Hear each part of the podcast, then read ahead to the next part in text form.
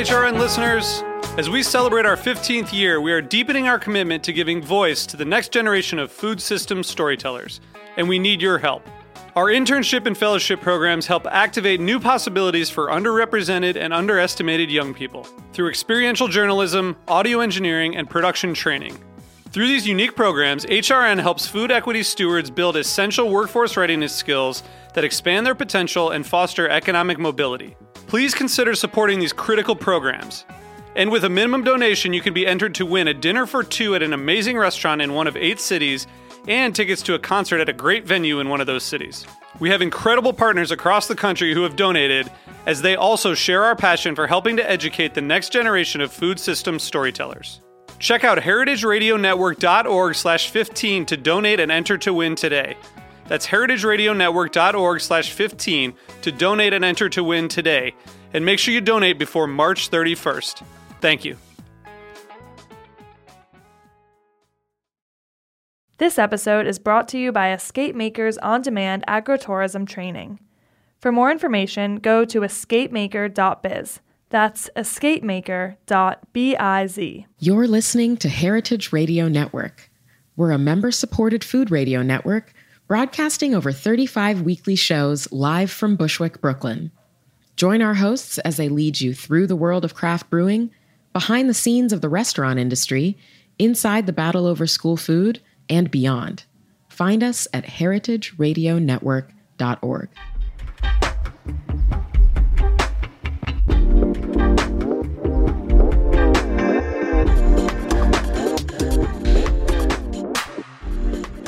This is meant to be eaten on Heritage Radio Network. I'm Bob Valgenti from Gastronomica, the Journal for Food Studies, in for Coral Lee. Jello is a beloved dessert, but also an unexpected source of religious debate. Today, anthropologist Rose Wellman shares the fruits of her fieldwork in Iran as part of our series of deeper dives into recent articles in Gastronomica. Dr. Wellman is the assistant professor of anthropology at the University of Michigan Dearborn, where she specializes in Iran, the Middle East, and its diaspora. Rose, welcome to Meant to Be Eaten. Thank you so much for having me. So let's start. Can we begin with your work, broadly construed as an anthropologist? What are the questions that motivate your research, and why were you drawn to Iran to conduct your fieldwork? Yeah, so a couple things uh, motivate my research in Iran. So I um, I became an anthropologist um, early on in my college training, but I was part of that cohort of people who experienced 9/11, were critical of some of the U.S.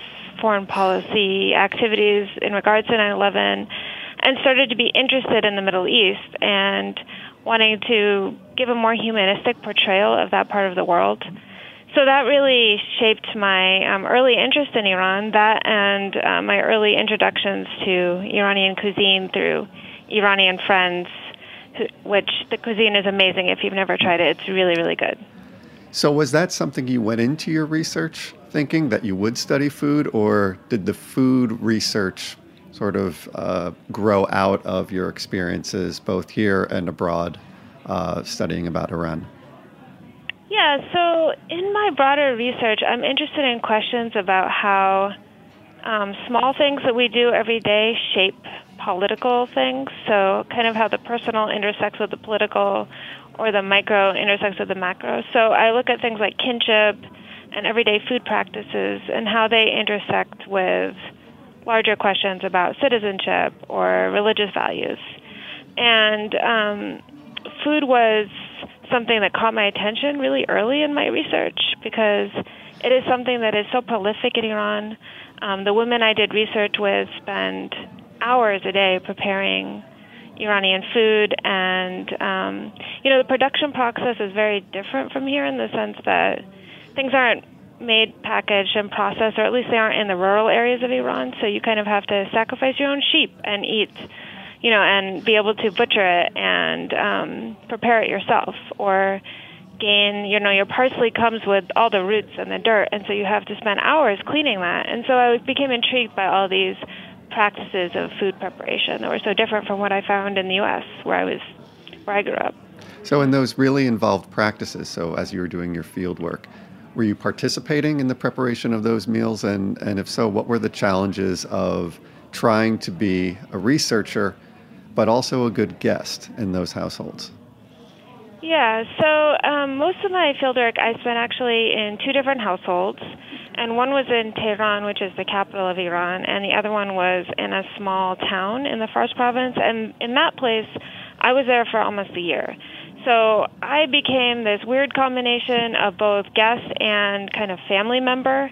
They started calling me, you know, you're like my daughter. So I had certain roles around uh, the kitchen. Some of those where I often was involved in salad preparation or um, chopping vegetables and things like this. But you know, they never let me actually cook the Iranian food because that is something that is usually the role of the mother of the household, and the daughters kind of help out. So I kind of, you know, we have something in anthropology called participant observation where you both observe and participate at the same time. And we think that by doing that, you actually gain, um, you know, a better appreciation of how things feel, and and I think I got to do that by eating a lot, and also by participating in the small ways that I could. Um, there, there's a kind of funny story about one or two occasions where they asked me to make American food in Iran, and then they said how interesting it was, but never asked me again. So. so as as both participant and observer, I think I think I'll have some questions maybe a little bit later about uh, the the kind of role that Western food plays in Iran, but uh, maybe to, to to think first about uh, some of the differences between uh, your participation and your observations in the kitchen in Tehran versus the uh, the kitchen outside of Tehran. Were there were there really salient differences between the two that you observed? Yeah, so even though I was in two kitchens, basically of two households that were two brothers and their families, so there were one family, um, there were notable differences in Tehran versus in the rural part of Iran where I did most of my research in a small town. And um, namely in Tehran, they um, they cooked a lot of they didn't really cook a lot of fast foods, but they went out to restaurants more um, you know, like sandwiches. Um, they ate, you know, fast food lasagna, things like this that are available in the city in Tehran. Um, and the kitchen itself um, had a little bit more uh, fast food type items and Western style items like Jello, and that's obviously the subject of my article, mm-hmm. and that's what inspired me to do it. In the small town where I did my research, you had the availability of some of these items, but they didn't appear as much, and they were um, derided a little bit more, especially by especially by the parental generation, who seemed to um, generally just say, "This is not good for our health. This is not good for our children." And um, so there was a, a big difference there in those two kitchens. But the kitchens looked pretty much the same in terms of the equipment that they had and things like that. Um, no microwaves in either of them, by the way, so that's kind of interesting. So this might be a good moment, since you brought it up, to talk about the centerpiece yeah. of your article, which is Jello. Uh, can you explain a little bit about uh, the fascination with Jello that you observed while you were in Iran? Yeah, so uh, I didn't even think about Jello when I began doing fieldwork in Iran. I mean, I went there with the purpose of looking at. Actually, my main focus was kinship at the time, and I was I was interested in food, but you know, I didn't really know how any of that would fit together. But then when I did my research, uh, you know, one of the first things I noticed was that we were eating Jello almost every day of the week, especially when I was in Tehran. And then I noticed that the newsstands had, um, you know, chefs uh, newsstands and things like this. They had like I don't know, Good Eat and things like this, different Iranian magazines, and they were covered in pictures of beautiful displays of Jello with, um, you know, you use a syringe. So you can find these videos on YouTube. Americans do it too, but there's a syringe you can use to make these flowers and very delicate displays within the Jello, within the gelatin, and it's like an art form. And Iranians have really cottoned onto this, and it seems to be kind of a trend where you see a lot of this kind of beautiful flowers and designs in the Jello and and you know I was surprised. So why did we eat it so much? And then when we brought it home it was never just okay let's just eat jello you know it might not be too good for us or it might be great or it's tasty or anything it was questions came up about its halalness mm-hmm. so was jello halal and um, you know what good did it do for us? Was it something we should be eating? So this question wasn't a question about was it healthy or was it not healthy. It was a question about what is the right thing to eat to be the right kind of person. And so that's what intrigued me. And it was a question that people had different answers for. But wherever I went, it was a question. It was a question that people asked. So I became interested in this question myself, and I thought, kind of tucked it in my, you know, it wasn't the first thing I was studying when I was doing my fieldwork, but I kind of tucked it away as that's like an interesting thing that I need to get into because it just raises so many different issues about politics, about values, about Islam.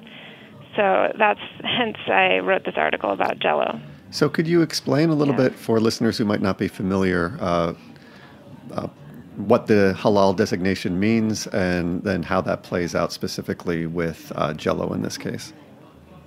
Yeah, so um, in Iran and in Islam, uh, halal basically means something that is lawful and um, religiously permissible is another way that that is translated.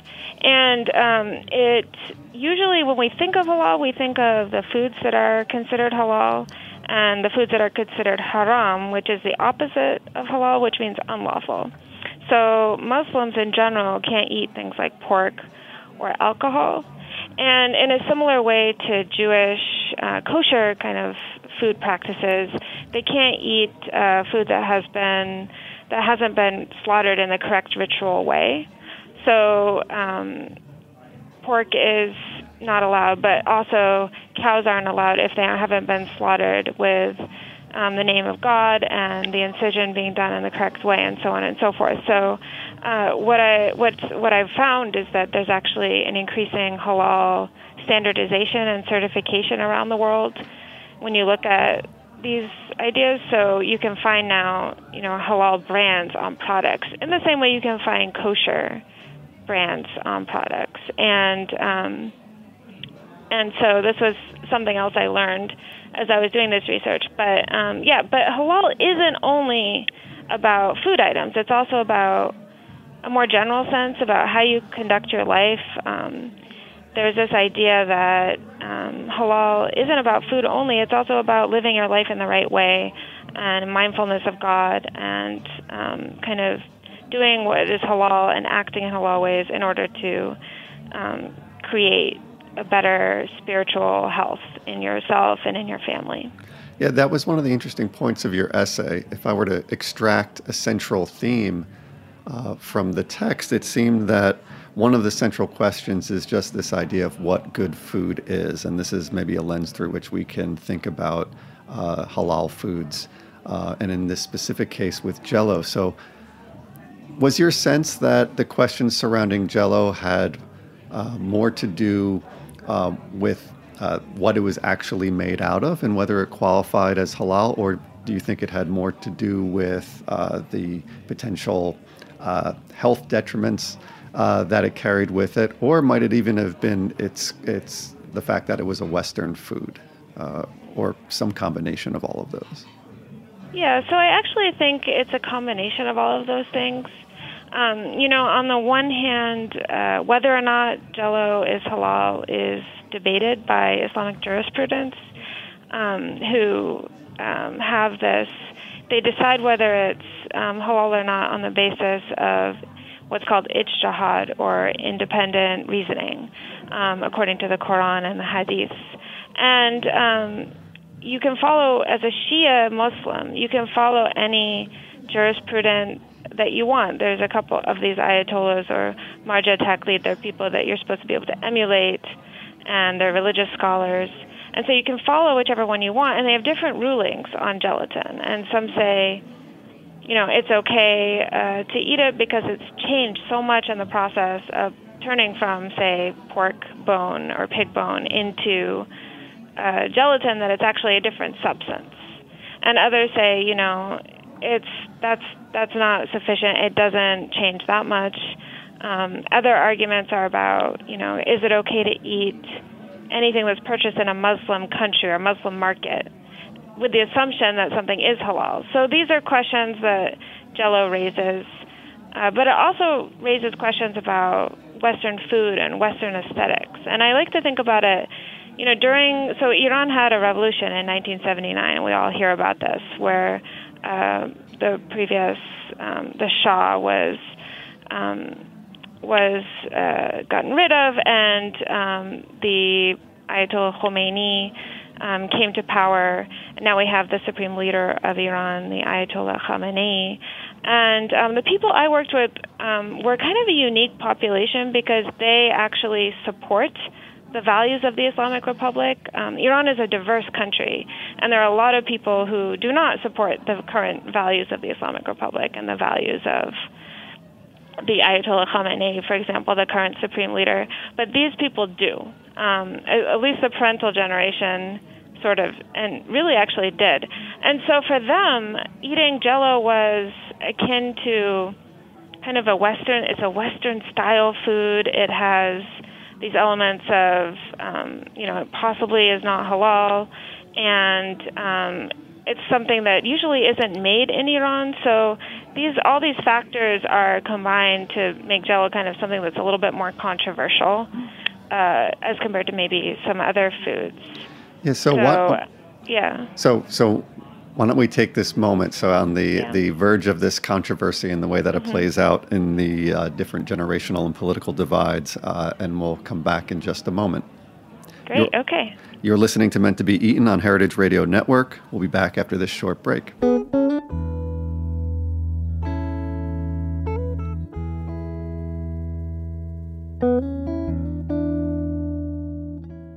This episode is brought to you by Escape Makers On Demand Agritourism Training. Did you know that every $1 invested in tourism marketing returns on average 3 to $8 back? Not a bad ROI. Learn how to grow your agritourism business via 12 workshops entirely women led. These training workshops are on demand and can be downloaded at any time. The local travel landscape is rapidly changing to meet the demands of the leisure, event, and corporate travel sectors. Whether you're a farmer or producer, a winemaker, a restaurateur, or a destination marketing organization, there's more opportunity than ever to capture these markets. The on demand agritourism training will provide you with insights and skills to keep your target demographic coming back for more. 14 speakers providing 6 plus hours of education that you can watch at your convenience, anytime, on any device. Maximize your time, budget, and resources, and focus on creative solutions to help your business thrive. Presented by Escape Maker and Fulton Stall Market, the full conference access pass is now available to purchase. Use the code HERITAGE2020 for $50 off a full pass at checkout. For more information and to purchase your pass, go to escapemaker.biz. That's escapemaker.biz. And we're back. This is Meant to Be Eaten on Heritage Radio Network. I'm Bob Valgenti from Gastronomica, the Journal for Food Studies, in for Coral Lee. Rose Wellman and I were just discussing the controversies surrounding Jello in Iran and how this plays out among different generations, perhaps even among different political factions. So, Rose, could you uh, say a little bit more about how things begin to change with the younger generation? In your article, you point out how um, you point out the concept of Western struckness and how this idea has played into many of the food practices that are both um, perhaps appealing to younger generations, but also seen as the source of both religious and health concerns on the part of older generations. Right. Um, so I'm glad you brought that up. So uh, we were talking about how gelatin is controversial and Jello is controversial, not just because it is halal or not halal, but also because of kind of a broader sense of the values of um, the current day Islamic Republic and the people who support it. And um, you know this this is articulated very well in the idea of Western struckness, which is um, in Farsi it's gharbzadegi, and it literally means struck by the West. And its idea of kind of Western cultural invasion um, and an empty mimicry of the West that um, was. Uh, the idea comes from Jalal Al-e Ahmad, who wrote a book of that title, Western Struckness. And it's about how, you know, at that time he was writing in the 1970s, And at that time, he saw this empty Western mimicry. And um, later, during the revolution, um, some of his ideas and some of these tropes reappeared in um, in the mouth of the Ayatollah Khomeini, who um, was the founder of the 1979 revolution. So, uh, this idea was that you know we need to kind of go back to an Islamic authentic self rather than relying on Western tropes and Western ideas to guide um, Iranian values. And so, uh, you know, at one point, Al-e Ahmad in his commentary says, you know, we should we should um, we shouldn't eat Western sandwiches. You know, this is part of our moral decay. And so there's this idea that um, after the revolution, you see that restaurants like uh, McDonald's were outlawed and banned, Kentucky Fried Chicken, things like that. All of those things were in Iran before the revolution. After the revolution, they're not in Iran anymore.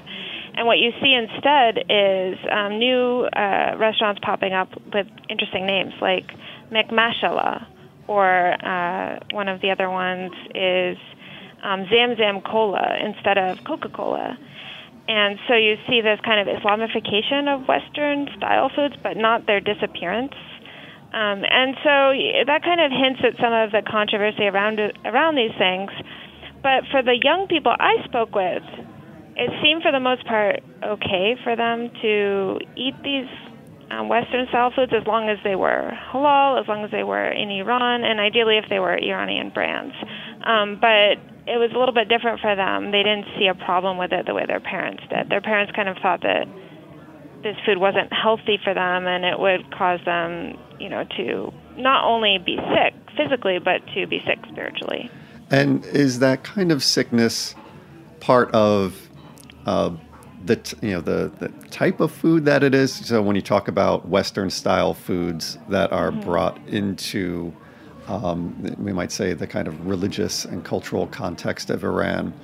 Um, mm-hmm. Is it that is it those styles of food um, and those types of food? So whether they're sandwiches or they're fast food to go, things like that, that that is the source of it, or is it is it something other that is um, you know the concern of the older generations?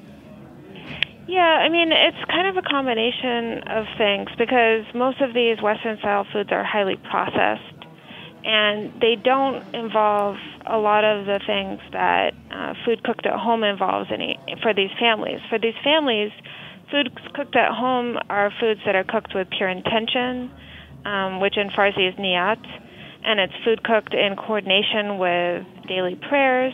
And sometimes food cooked at home is blessed for this and explicitly blessed for the sake of healing or shaping family members, protecting them from from bad things happening or um, in hopes of prosperity and things like this. But the fast foods don't enter into that world at all. You know, they're kind of in the outside. They're not in the inside of the home, and they're in the outside. And they're in this region that Iran is considered more corrupting. The inside is where the purity is, and the outside is possibly corrupting, and the inside is where the trust is, and the inside of the home. Um, and so the outside foods are more, you know, there's greater ambivalence toward that. It doesn't create that sense of blessing that um, the home cooked, you know, carefully labored over Iranian cuisine creates for people. And then you'll see this in a national scale because, uh, like when I was in Iran, there were many, many commemorations for martyrs. And, um, you know, you would think that they wouldn't have these commemorations for martyrs because the Iran Iraq War ended in 1988, but they're still finding martyrs' bodies from the border and reburying them at sites across the Iranian landscape. And so, what I found was that um, at these commemorations for martyrs, they're sharing blessed food among all those who are there, all those in attendance. And, you know, some might say skeptically that this is just to get people to attend. But for my host, it wasn't that at all. It was to actually share blessing with everyone and kind of shape citizens in a particular way so that they were pure and blessed and not, um, you know, not kind of corrupted. And just Jello doesn't fit into any of that. It's not, you know, you wouldn't serve Jello at such an event. You serve Iranian food from a kind of an Iranian national menu, and then you bless it through praying over it. But you don't, um, you don't serve things like Jello. It just, it's just like in a different frame that doesn't really help you know, it doesn't help you aspire to be a better nation or a better citizen or a better family member. Yeah, so yeah. those dichotomies are oftentimes mm-hmm. uh, powerful and even helpful as, you know, even within a Western context, we navigate all, oftentimes between distinctions like global and local and natural and unnatural or processed. And so do you think that that dichotomy, this the home cooked, blessed food versus uh, the, the food that's created outside of the home, perhaps with a different intention, is that persist as strongly among the younger generations? And if it does change, is that a matter of just degree, or do you think it's you know it's it's really more of a strong cultural shift, whether that that is in uh, just in the the more metropolitan areas like Tehran, or even more broadly than that? Yeah, well, it it really depends who you're talking about. Um, some of these, you know, these I'm talking about kind of a parental generation born before the revolution and their children. Um, and these are all the people I worked with were people who support the Islamic Republic. And for them, I think to some degree, that um, dichotomy of blessed food that is Iranian versus kind of foreign food is being upheld to some degree. I'm seeing them give their kids food that they consider to be, you know, homemade and blessed and doing a lot of the same things their parents did. Maybe not quite so strongly, but they're still um, in that frame. They're still, that cultural logic is still really salient for them.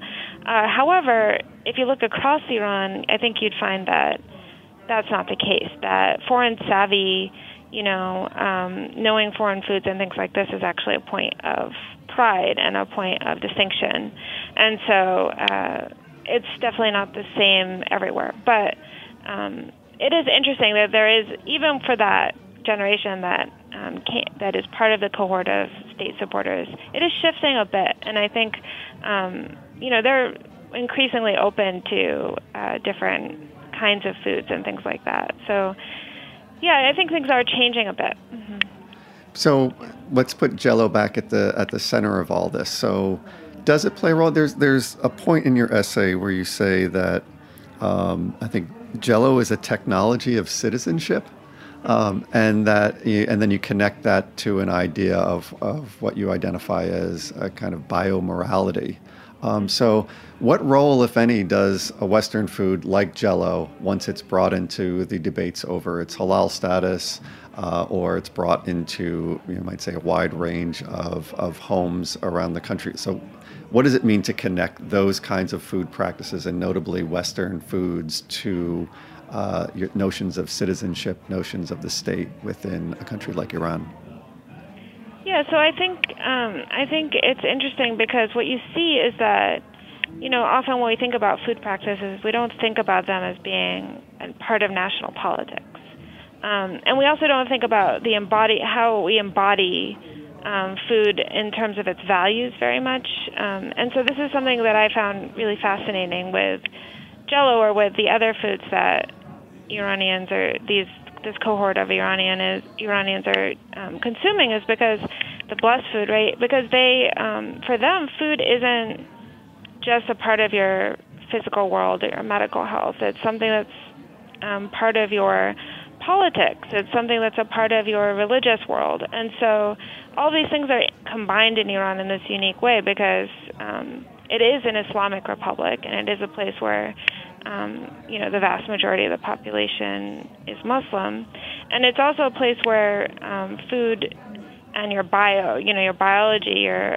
eh, they're connected, and so the values are connected to what you eat, to what you embody through the food that you eat, and I think we can learn a lot from that because it's not just about um, you know, food is a way often in anthropology we talk about how food is a means of creating social boundaries, like what food you eat versus what foods they eat. Um, and I think this is very much the case in Iran because people are embodying the values that they uh, that they believe in through what they eat, and they're shaping their community through what they eat. And they might even be protesting kind of a sense of um, you know, uh, westernization through what they eat, or maybe they're also agreeing with it, but it's controversial. And so, nevertheless, it just shows how political food really is and how much it's connected to things that we don't think about, like citizenship or nation making, and and so on. So are those are those lines that are drawn by the food choices that we make? In the case of Iran, do you think that those are, those lines are more strongly distinguishing Iran from the outside world and particularly the Western world, or do you think that they are more trained towards uh, distinctions within the political and religious life uh, in Iran? I think it's actually both because, um, you know, for my hosts, there was this aspiration, an aspiration to live a really good life and to connect with God. And part of this was played out in their food choices and in the aesthetics surrounding food that they supported. But at the same time, and I think you'll see this if you look at, you know, the past 40 or 50 years of Iranian history, the politics of food, the politics of um, you know the restaurants and what are what is allowed in Iran and what is not, and so on, show that it's it's this broader political issue, and and so I think you see that um, it's also about kind of setting yourself apart and showing a sense of independence from foreign powers, and that's something that's um, you know especially for these cohort of people who support the state, it's really important to show an independence along the lines of um, you know the the words of Jalal Al-e Ahmad and Zadegi in Western Struckness, which were to kind of have an authentic Islamic self that is a bit different from the values of uh, I don't know the modern West. Not that what ha- what's happening in Iran is not modern at all. In fact, it is highly modern, but it's it's trying to be its own self and not just have the same values that you see in you know America or in Europe. Do you think it goes both ways? So there's you know what you describe as kind of biomoral practice. So the individual food choices that that cooks at home or families might make connect them to their religion and even connect them to the state. Does it go perhaps the opposite way, what we might call biopolitically, so that food is being utilized by the state to send the same kind of message and to create the same kind of national identity from the top down rather from the kitchen outward. Oh, definitely. I think I think it definitely goes both ways, and that's a really good point because um, you know you'll see that uh, a lot of these interventions about Iranian food were top down. Um, the outlying of fast foods, for example, in in Iran and things like that, and the the laws surrounding the borders of Iran and halal food and what's allowed in Iran and what's not allowed. And so a lot of those are top down. And, um, you know, I definitely think that food has been a means by which state elites have tried to shape citizens um, and citizens that will support the Islamic Republic and citizens that will um, have many of the same values. And um, yeah, that's definitely, definitely the case that uh, this is happening. And, and it, always was striking to me when I went to these commemorations of martyrs during my fieldwork, and you see this outpouring of food, and you see this um, state generosity. And often I theorize that it's kind of it's like a paternalistic move on the part of the state in a way to kind of say, you know, we're feeding you, we're you're a part of this Iranian family. So it's by doing that, by creating that sense of family, it in other parts of my research, I talk about how this is like a naturalizing force. It makes everything seem like this is the way things are, right? This is the natural way. Like we're a family, we share a blessing, um, and it kind of casts a line around that group as opposed to other groups um, in a way that seems na- very natural because it draws from the metaphors of family and kinship in a way. And all nations do this, by the way. Like a lot of nations are framed on the idea of kinship and family and naturalized. But in Iran, things are also sacralized. Um, and uh, so that's kind of the unique thing about Iran. It's both a naturalization and a sacralization of of citizenship. And yes, it's very much done by the state as well as from the kitchen outward. So it's a two way process. Would you say, maybe as a final thought, that food is the primary or one of the more powerful ways that this is done? I, you know, I bring that up because it's also within the title of your book that's coming out, which is called "Feeding Iran." So, is this? Uh, could you maybe end on uh, how you would evaluate the role that food plays overall within the other strategies uh, for uh, developing uh, statehood and citizenship in a place like Iran? Yeah, so um, my book, which is forthcoming at the University of California Press, um, is about how uh, not only food, food is one thing, but how um, several things that people kind of do at home, so family home practices, how home family practices relate to state power and connect to state power um, as a, again, as kind of a two way process. And so um, I look at blood too, and how blood is used to kind of naturalize the Islamic Republic and the blood of martyrs and the blood of um, uh, soldiers who have who have died in in war or in other events where people are made martyrs, such as the recent assassination of um, Soleimani, for instance. And I and I look at all these things to understand what the relationship is between Islam, kinship, and nation making in the in the modern Middle East and in Iran, and what an analysis of home life can tell us about again about state power. So that's kind of where I'm going, but it's a, about a whole spectrum of things. So food is one of those things, but what substances, acts, and ideas of home and family are, are people wielding to make the nation seem natural and legitimate is basically the question I'm asking. That's great. Well, I want to thank you for joining us today. Yeah, thank you so much for having me. It's been great. Thanks so much. If you would like to learn more about this research or other work featured in Gastronomica, visit gastronomica.org, where you can access the Spring 2020 issue for free until the end of this year, or follow us on Instagram, Twitter, and Facebook. Gastronomica, the Journal for Food Studies, is an international, interdisciplinary journal that presents new and original research, advances our understanding of compelling issues in the world of food, and invites critical debate and commentary across diverse audiences. Gastronomica is supported by the University of California Press, and on behalf of the journal's editorial collective, I want to thank the Heritage Radio Network, Meant to Be Eaten, and its host, Coral Lee, for allowing us to share this mini series of podcasts.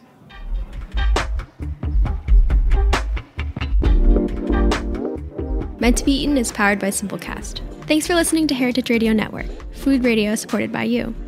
For our freshest content and to learn more about our 10 year anniversary celebration happening all year long, subscribe to our newsletter.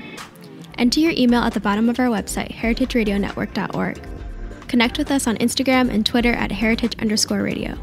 You can also find us at facebook.com slash heritage radio network. Heritage Radio Network is a nonprofit organization driving conversations to make the world a better, fairer, more delicious place. And we couldn't do it without support from listeners like you. Want to be part of the food world's most innovative community? Subscribe to the shows you like, tell your friends, and please join the HRN family by becoming a member. Just click on the beating heart at the top right of our homepage. Thanks for listening.